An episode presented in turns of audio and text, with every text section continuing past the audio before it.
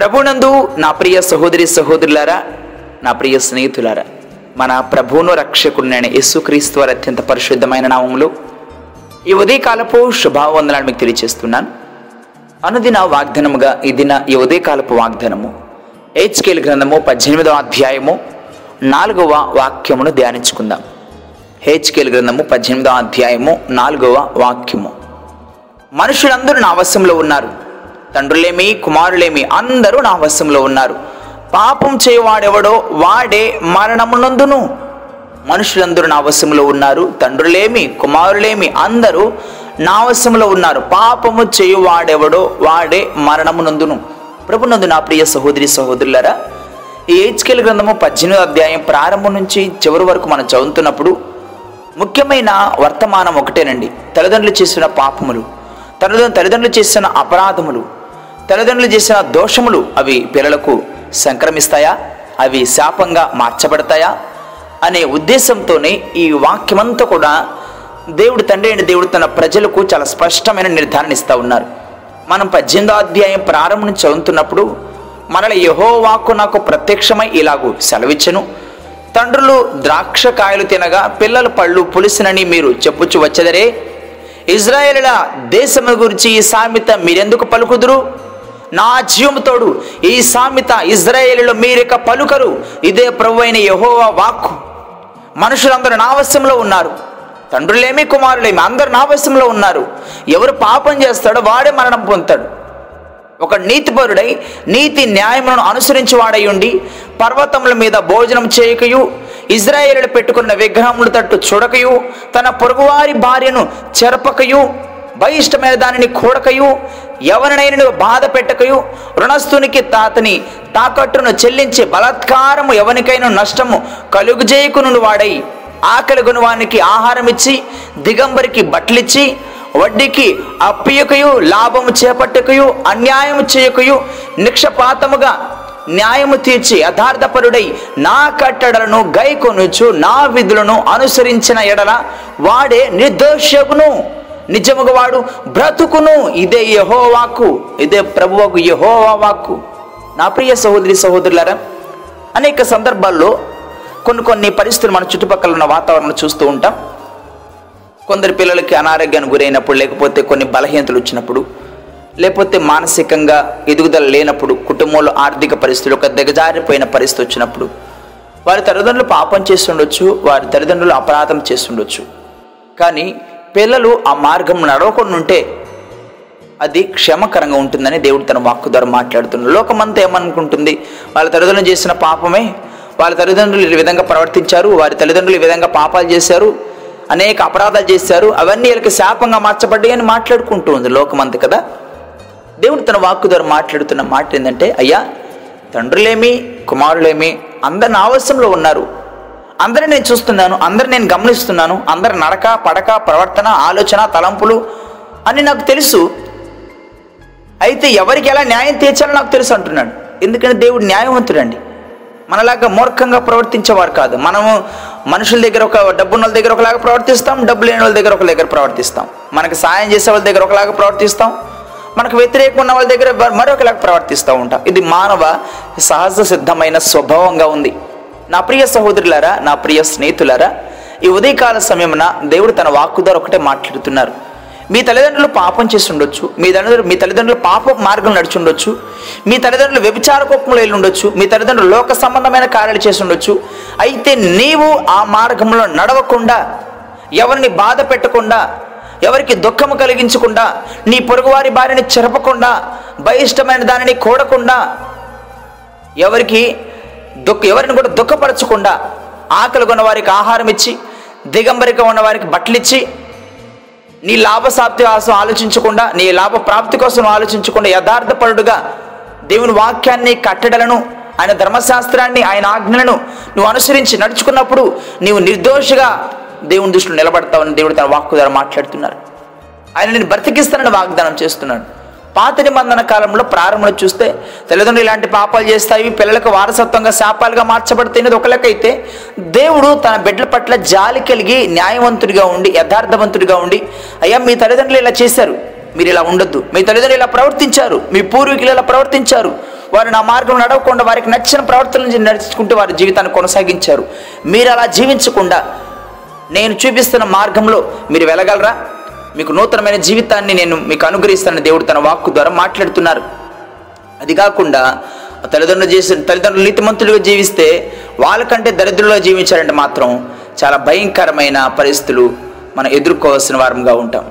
చూడండి మనం పన్నెండు వాక్యాన్ని చదువుతున్నప్పుడు ఆ పదో వాక్యాన్ని చదువుకో అయితే ఆ నీతి పరునికి కుమారునిగా పుట్టగా వాడు బలత్కారం చేయవాడై ప్రాణహానికరుడై చేయరాని క్రియలలో దేననైనా చేసి చేయవలసిన మంచి క్రియలలో దేనినైనా చేయకుండా అనగా పర్వతముల మీద భోజనం చేయుటయు తన పొరుగువారి బారిని చెరుపుటయు దినులను దరిద్రులను బాధ పెట్టుటయు బలత్కారం చేత నష్టము కలుగు చేయుటయు బాధ పెట్టి బలత్కారం చేత నష్టం కలుగు చేయుటయు తాకట్టు చెల్లింపపోవుటయు విగ్రహముల చు- చుట్టూ చూసి విగ్రహం చూసి దాని హే క్రియను జరిగి జరిగించుటయు అప్పిచ్చి వడ్డీ పుచ్చుకుంటయు లాభం చేపట్టుటయు మొదలుగా ఏ క్రియలను చేసుకుంటూ వచ్చారనుకోండి ఆవశ్యకంగా వానికి మరణశిక్ష విధింపబడును. వాడు తన ప్రాణమునకు తానే ఉత్తరవాదేగును అని మాట్లాడుతున్నారు. దేవుడు తన వాక్కు ధర నా ప్రియ సహోదరి నా ప్రియ సహోదరులారా పాపం చేయవాడే మరణం నొంతాడు తండ్రి యొక్క దోష శిక్షణ తండ్రి యొక్క దోషశిక్షణ కుమారుని మీద మోయట్లేదని కుమారుని యొక్క దోషశిక్షను తండ్రి మొయడని నీతిపరుడికి ఆ నీతిపరునే నీతిమంతునికి ఆ చేసిన నీతి కార్యాలు అతనికే చెందుతాయి. దుష్టిని దుష్టత్వము ఆ దుష్టునికే చెందుతుందని దేవుడు తన వాక్కు ద్వారా మాట్లాడుతున్నారు. ఈ ఉదయకాల సమయమున నా ప్రియ సహోదరి సహోదరులారా నీతో వచ్చేది నువ్వు చేసిన నీతి కార్యములు. అవే నీకు ఎదుట ఒక గొప్ప సాక్ష్యంగా నిలబడే నువ్వు దుష్టుడిగా ప్రవర్తిస్తే దేవునికి ఇష్టం లేని కార్యాలు జరిగిస్తే అవే నేను న్యాయ విమర్శనకు లోను చేసేవి. జ్ఞాపకం చేసుకుని రేపటి దినాన భూమి సూర్యుడు ఆకాశం పంచభూతములు అన్నీ కూడా సాక్ష్యంగా నిలబడబోతా ఉన్నాయి. నువ్వు ఎలా ప్రవర్తించావు? నీ నీతి కార్యాలు ఎలా ఉన్నాయో? మరణం అంటే భౌతికంగా ఉన్న మరణం గురించే దేవుడు వాక్కు ద్వారా మాట్లాడట్లేదు కానీ ఆత్మీయమైన మరణం జీవితం గురించి కూడా మాట్లాడుతున్నారు. రెండవ మరణం అది అగ్ని గంధకములతో కూడిన నరకము అని దేవుడు తన వాక్కు ద్వారా మాట్లాడుతున్నారు. నీవు నీతిపరునిగా నువ్వు జీవించగలిగినట్లయితే నా ప్రియ సహోదరి సహోదరులారా వాక్యం చాలా స్పష్టంగా తెలియచేస్తుంది అయితే దుష్టుడు తాను చేసిన పాపములన్నిటిని విడిచి నా కట్టడలన్నిటిని అనుసరించి నీతిని అనుసరించి న్యాయమును జరిగించిన ఎడల అతడు మరణము నొందడు ఆవశ్యకంగా అతడు బ్రతుకును అని మాట్లాడుతున్నారు.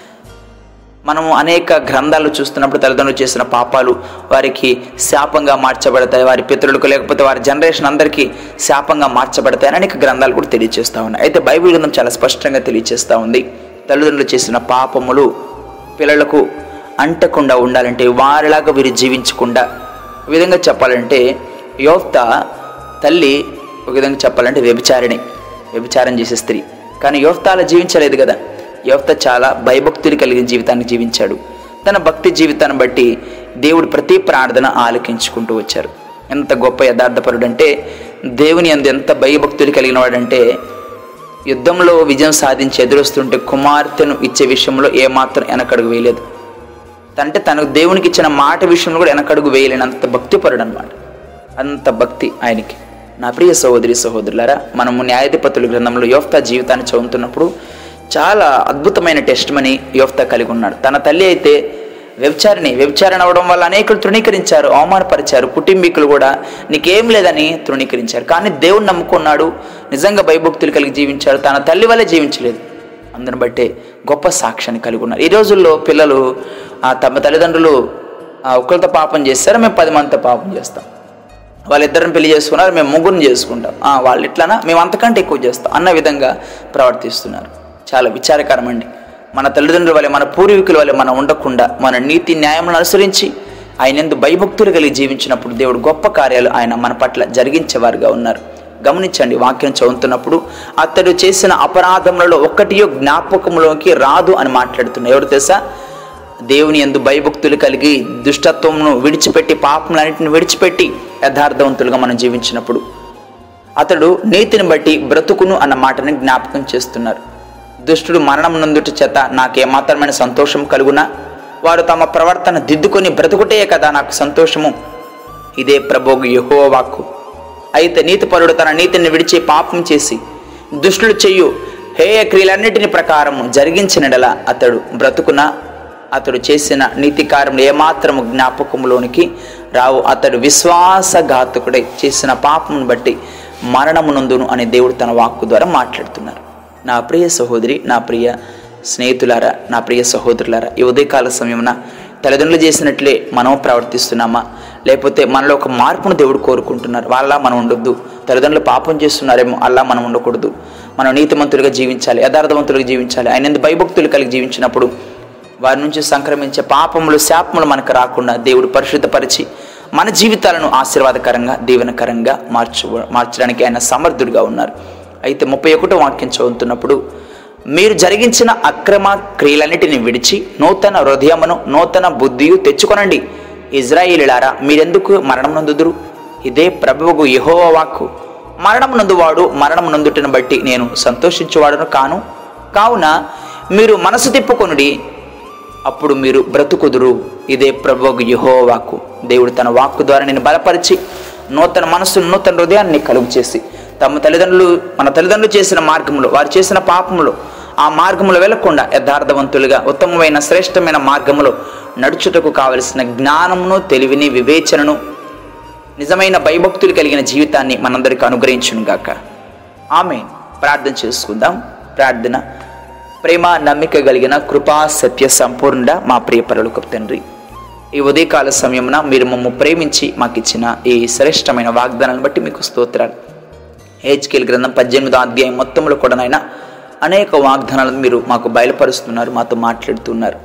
అయ్యా మనుషులందరూ మీ వశంలో ఉన్నారని తండ్రులేమి కుమారులేమి చిన్నలేమి పెద్దలేమి అందరూ నాయన మీ ఉద్దే మీ ఆధీనంలో ఉన్నారని మేము నమ్ముతున్నాం.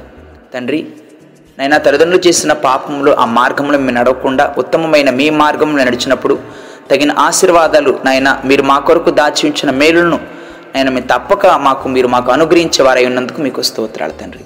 మీ అందే పూర్తి విశ్వాసం నుంచి మా భారమును మీ మీద వేస్తూ ఉన్నాం. కృప చొప్పున కార్యములు జరిగించండి. నేను ఎవరు కూడా నేను తమ తల్లిదండ్రుల వారి జీవించకుండా యథార్థమైన ఉత్తమమైన శ్రేష్టమైన మార్గములో నడుచుటకు కావలసిన జ్ఞానమును ఆలోచనను తెలివిని దయచేయమని మమ్మల్ని తగ్గించుకుంటూ మీ నామాన్ని చేస్తూ. మా ప్రభువుని మీ ప్రియకుమారుడైన యేసుక్రీస్తు వారి అత్యంత పరిశుద్ధమైన నామములో స్తుతించి ప్రార్థించి వేడుకుంటున్నాం తండ్రి. ఆమెన్. ప్రభు పేరిటి మీ అందరికీ వందనములు. దేవుడు మేము దీవించిన గాక ఆమెన్.